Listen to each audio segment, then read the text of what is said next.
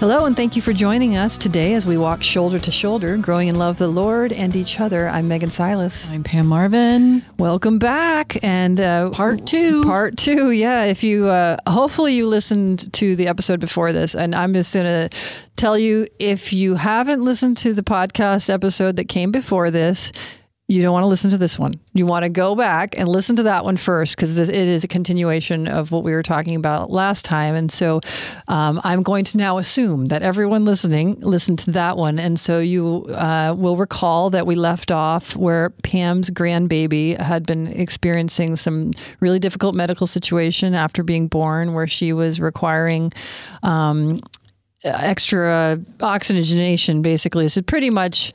Life support. Um, life support. Yeah. Imagine it. It's kind of like a heart lung machine, really, yes. that, mm-hmm. that she was on. And, and uh, Pam was really just dealing with the realities of that emotionally and spiritually and as a mom.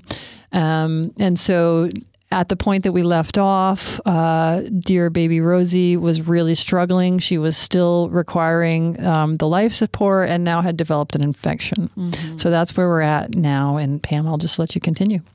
Okay, so what's happening in the um, temporal world at this point, I had that moment, um, that profound moment with the Lord, the Sunday um, previous to a Wednesday, which I'll talk about in a second. But that Sunday is when I finally like just dropped to my knees and gave Rosie to the Lord wholeheartedly.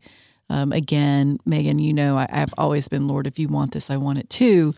And so this was my day of surrendering, like utterly and totally to mm-hmm. his will, which I don't, I really hadn't completely um, because I was confused about why this trauma would have happened in the first mm-hmm. place. And, you know, then again, God's permissive will. So, well, I'm curious, it's like, so in that process, which is basically the a deepening level of detachment, of mm-hmm. a holy detachment that says, you know, I'm not going to cling to my idea about how things need to go and my, and this precious life. I'm not going to even cling to this life and to my desire yeah. for my daughter not to experience the suffering potentially of the loss of a child.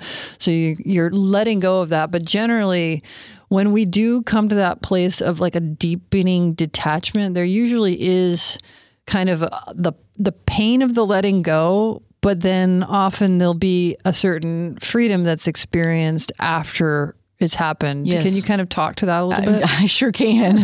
So at that moment when I just really gave her to the Lord, and, and it wasn't, you know, I don't want to say it was my action. I mm-hmm. really want to, I really want to, I feel like it was the Holy Spirit, you know, really nudging me to say, give her completely to me and I will worry about Rosie. Mm-hmm. I want you to pray for your daughter. Okay. And so it, I had the shift from praying for Rosie and her health and goodness and wellness, which was good. But at that moment, I really felt the Holy Spirit say, give Rosie to me. You begin praying for your daughter. And I did exactly that. Mm-hmm. Um, so it was a shift. And there was definitely peace that came along with that. Like I okay. had more peace about um, whatever God wanted. Mm-hmm. I, I mean, it, it it truly was my way of preparing for the possibility of her death. Right. Um, and it was hard. Um, but there was that moment of relief as well to mm-hmm. handing her over to the Lord, which he many times since then kept saying, didn't I tell you to give her to me? Don't try and right. take her back. Right. Cause right. I did do that right, sometimes. Right. Well, um, I have a question for you. Cause one of the things that I um, often will do in spiritual direction when I, you know, perceive that someone is has a lot of fear in a particular situation, I will invite them, imagine the worst case scenario.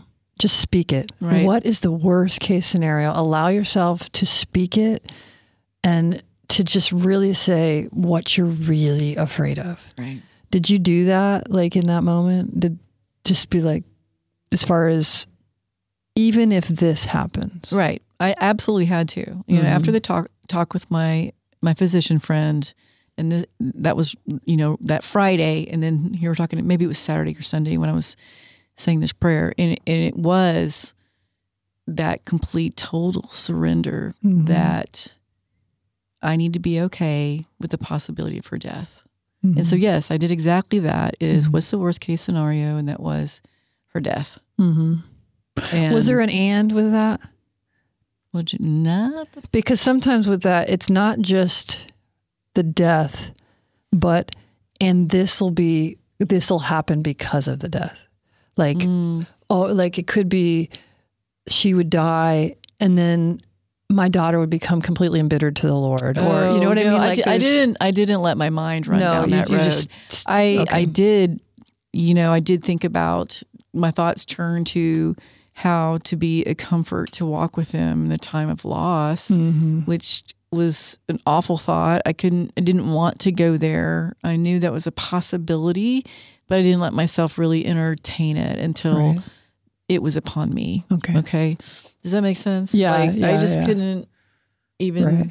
Yeah. Because it. yeah, sometimes facing the suffering of someone that you love is even harder than so, dealing yeah. with one's own suffering. Right. At that point, truly. Yeah. Truly. That's where I went. I shifted mm-hmm. from my thoughts and prayers being, well, my, my granddaughter to my daughter. Right. Um, mm-hmm. And it, you know, still was very sad. Sure. Okay. So the story continues. So she's on ECMO. Everything looks terrible on that Friday.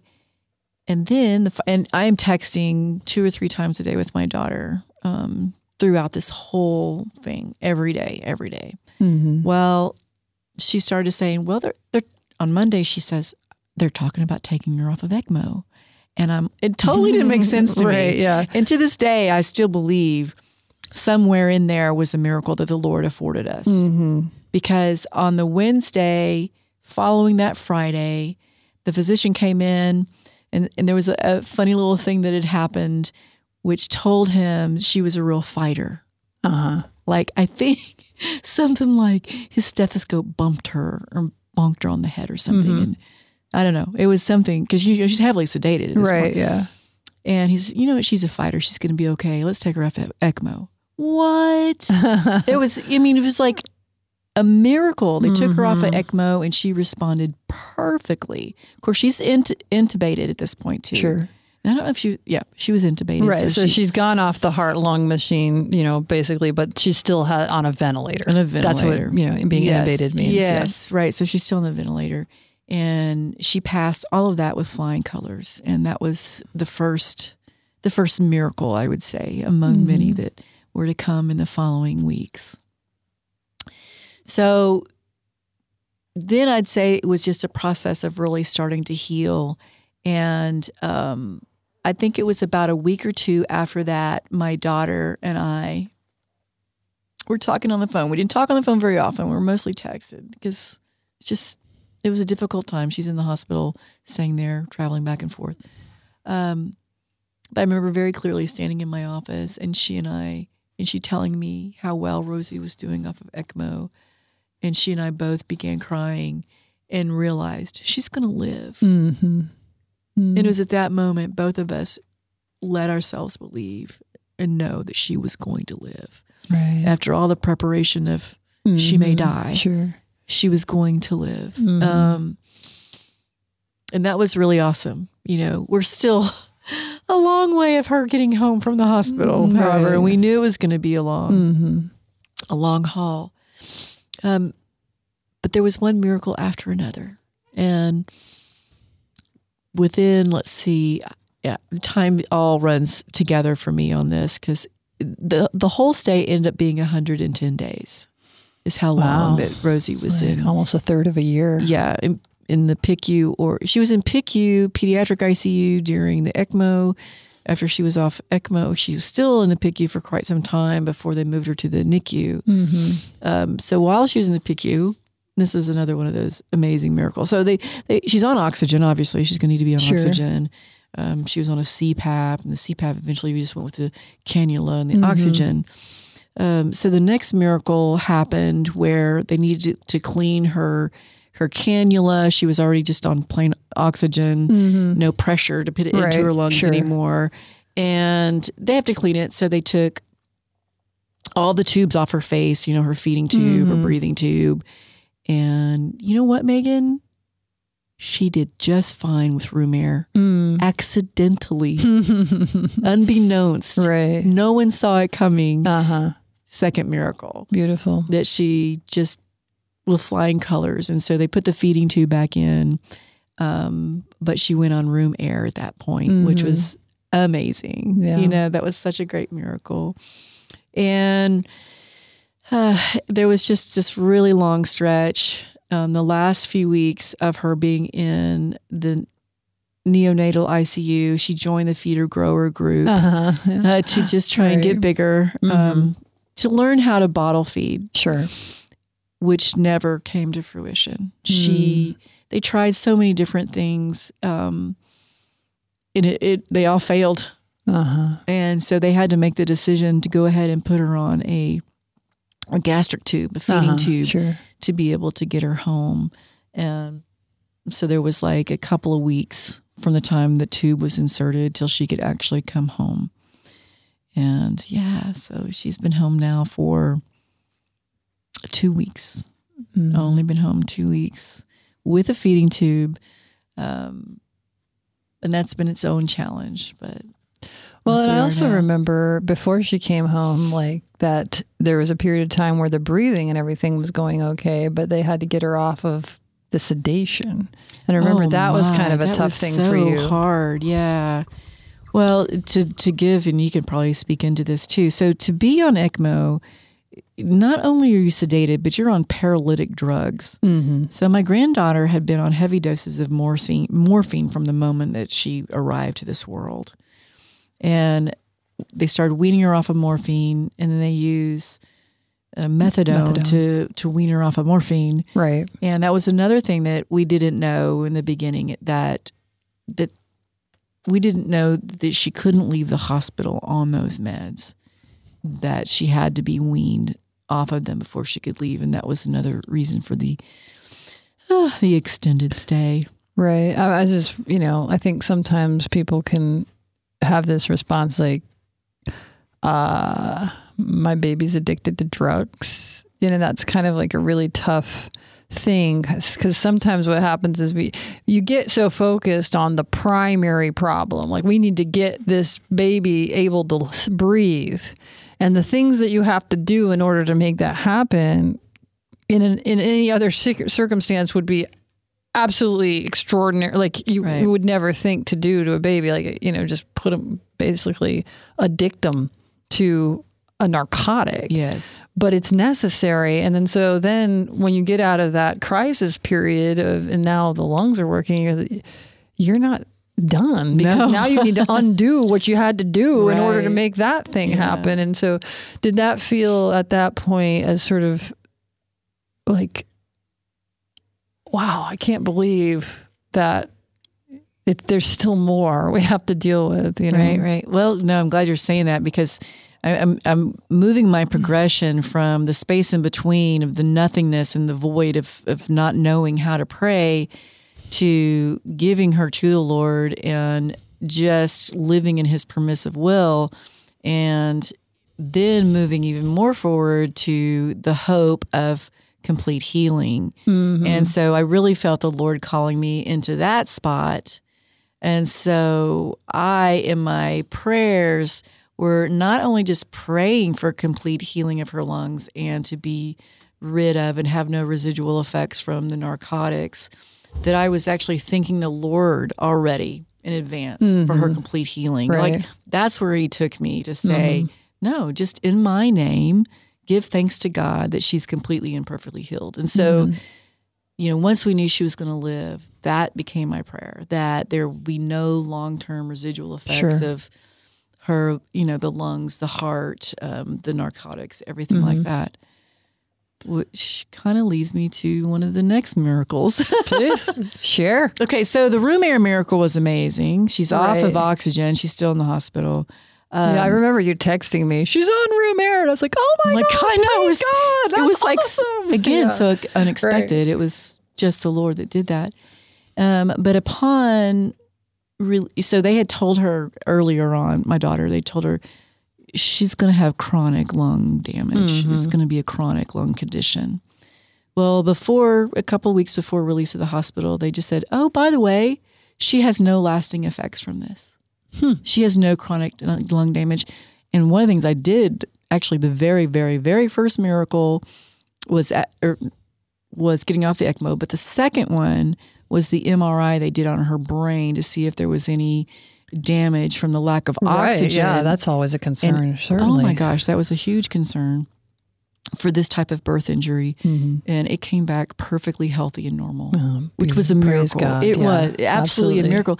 So as you can see, Megan. The not yet. Yes, yeah. And God telling me, I've got her. Mm-hmm. Release her to me, right? So these other things that happened, happened since he told me that through the Spirit. Right. And yeah. he kept reassuring me through these little miracles over and over again that he was right there caring for her. Yeah, and it brings to mind, you know, something that I mentioned when I told my testimony about speaking the gift, receiving the gift of tongues, that sometimes when we're praying for something that is good and holy, but we're clinging to it with a sense that we need it to be that way. Yeah, there's a yeah. desperation, or there's just this sense of, I know what I need, and I need this in order to be okay, feel fulfilled, whatever it is, whatever your thing you think you need it for. Well, let me interrupt you there a second, because I explain it to many people, like, if you are at a point of white knuckling something that you really want, it's probably not in God's will.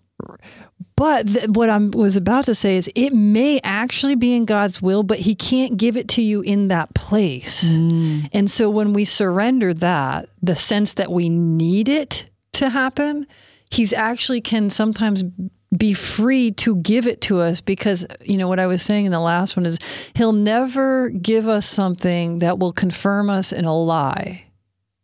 And so if we would have persisted in the lie that I need it, when he gave it to us then in that place of thinking we needed it, then it wouldn't have really blessed us the way that he wants to bless us. But when we relinquish the idea, I have to have it, then he can come in and be like, well, I want it for you, yeah. but I couldn't give it to you there and have it be healthy right. for you. Right. You know? Yeah, because I kept saying, don't you want this, Lord? Don't you want this? This is what we want. This is a good. This is life, you know? Right. And, and now he's kind of saying, yeah, I wanted it all along, but it needed to be in the right way, in the right time. In the right timing, for sure. Yeah. So yeah. tell us, you know, what it was like for you to hold Rosie for the first time. Oh, my gosh. Um, it was very, very emotional, to say the least. Um, so I go to visit the hospital, and she's at the feeder growing stage, and she's she's pretty healthy. Um, she still has lots of Um, wires attached mm-hmm. to her because she's on the monitors for right. her lung uh, respiration, the pulse and everything. So you had to really navigate all the wires. But I actually have a picture of me um, holding her and rocking her to sleep, standing up one day mm-hmm. while we were in the hospital, um, which was the first time I got to hold her. So I do actually have a, a picture of that. But it was it was just this gratitude to God in that affirmation of when he spoke to me, well, through the Spirit, saying, I've got her. Mm-hmm. And then holding her at that moment and knowing, yes, I won't doubt you, Lord. You know, I don't doubt you. That he, you know, he could have taken her home. That might have been in his will, like it was for my sister to take her husband mm-hmm. home. Um, but that wasn't his plan. And again, more trust and just that, I don't know, it was almost in a sense that like you just, a, lot, a deep sense of gratitude and thanksgiving is what he was doing in Rosie's life and in my daughter's life. Mm-hmm. Um, but it's kind of like not done yet kind of thing, which right. we're still not done yet.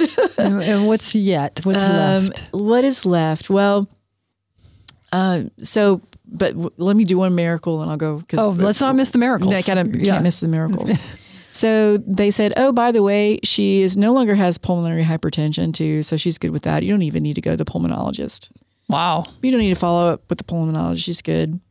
And just incredible. Mm-hmm. I mean, so she did have the G-tube um, inserted, so she sure. still has the feeding tube to get her to go home because through all the trial and error, they do lose the yeah. ability to suckle and so forth. Yeah. Um, so she came home with a feeding tube. And she's been home for two weeks now. Um, mm. And she's transitioning to the bottle fairly well. Oh, good. Um, but that, yeah, fairly well. Mm. We're we're praying that she may transition to the breast too, which mm-hmm. would be um, the hope and desire of my daughter. But she's gotten to that point where she just desires God's God's will for mm-hmm. what's best for Rosie. And, right. uh, you yeah. know, you and I can look at this and go, surely that's in God's will to, mm-hmm. for her to be able to breastfeed her child, and that bonding that, that she, you mm-hmm. know, my brothers and sisters, my daughter did not get to hold her, her child for about eight weeks. Yeah. That's really hard. It's really tough. Yeah. So there's lots of trauma um, and sadness there, but she's home and she's doing very well now. Praise um, God. Yes. And so we look forward to the day where she can have that G-tube removed and just be the healthy baby girl that she appears mm-hmm. to be. I mean, she's just a walking miracle. Mm-hmm. Walking. Not walking yet. She's no. a little young for that. But she's a happy a living baby. Miracle. A living miracle. Mm-hmm. She's a very happy, um, smiley. She smiles so easily and just a joy to anyone who, mm-hmm. who um, is around her. That's amazing. Yeah, it's just, and to think, you know, to the, there were those places and times and throughout the journey where, you know, there was a real sense of that that may never happen, that she may never come home. And right. to then be living in that reality, I, I would imagine there's probably moments where you just have to like pinch yourself to believe that it's actually real and that she's oh, yeah. not still in the hospital and that you don't act, have to carry that burden anymore of, you know, the constant, you know, lack of knowledge of is, is she going to make it? And how does it feel to kind of be on the other side of that? And do you feel like you've processed the whole experience, or that there's still going to be more, uh, like sort of processing that needs to be done as far as how that all impacted you? Yeah, I, I believe there's a, still a lot of processing. So, mm-hmm. so while let, let's look at it this way, in the beginning, we're experiencing all this f- temporal trauma, and then you start to have the the simultaneous spiritual development that the trauma is um, encouraging. Let's say that mm-hmm. way, right? Okay, so now as the temporal um, issues, as the temporal difficulties start to get smaller, my mind is turning to the spiritual issues that, I mean, good holy issues of growing closer to Christ mm-hmm. for both me and my daughter, her husband, and Rosie, and praying into that, that all the good that has come from this trauma will blossom. So there's a part of me that says, okay, well, are we going to go back to baseline, or are we going to grow in faith here mm-hmm, together? Right. You know, so I feel like, you know, the temporal is waning, but the spiritual is still growing and uh-huh. has a lot of room for just that development. I mean, we always do. I mean, as long as we're breathing, we're going to have room for, for that spiritual development. And I'm, I'm praying into that for not only myself, but primarily for my daughter and her family. Mm-hmm. I know also that sometimes when people have experiences of profound healings, like sometimes there can be this sort of fear in the background that it like won't last. Like maybe it's something else is going to come up, or maybe, you know, they said that she was fine, but then they're going to find out, oh no, actually she's developmentally delayed or something. Is there any of that in you? Or are you just completely feeling like it's all good and I'm not, there are no worries?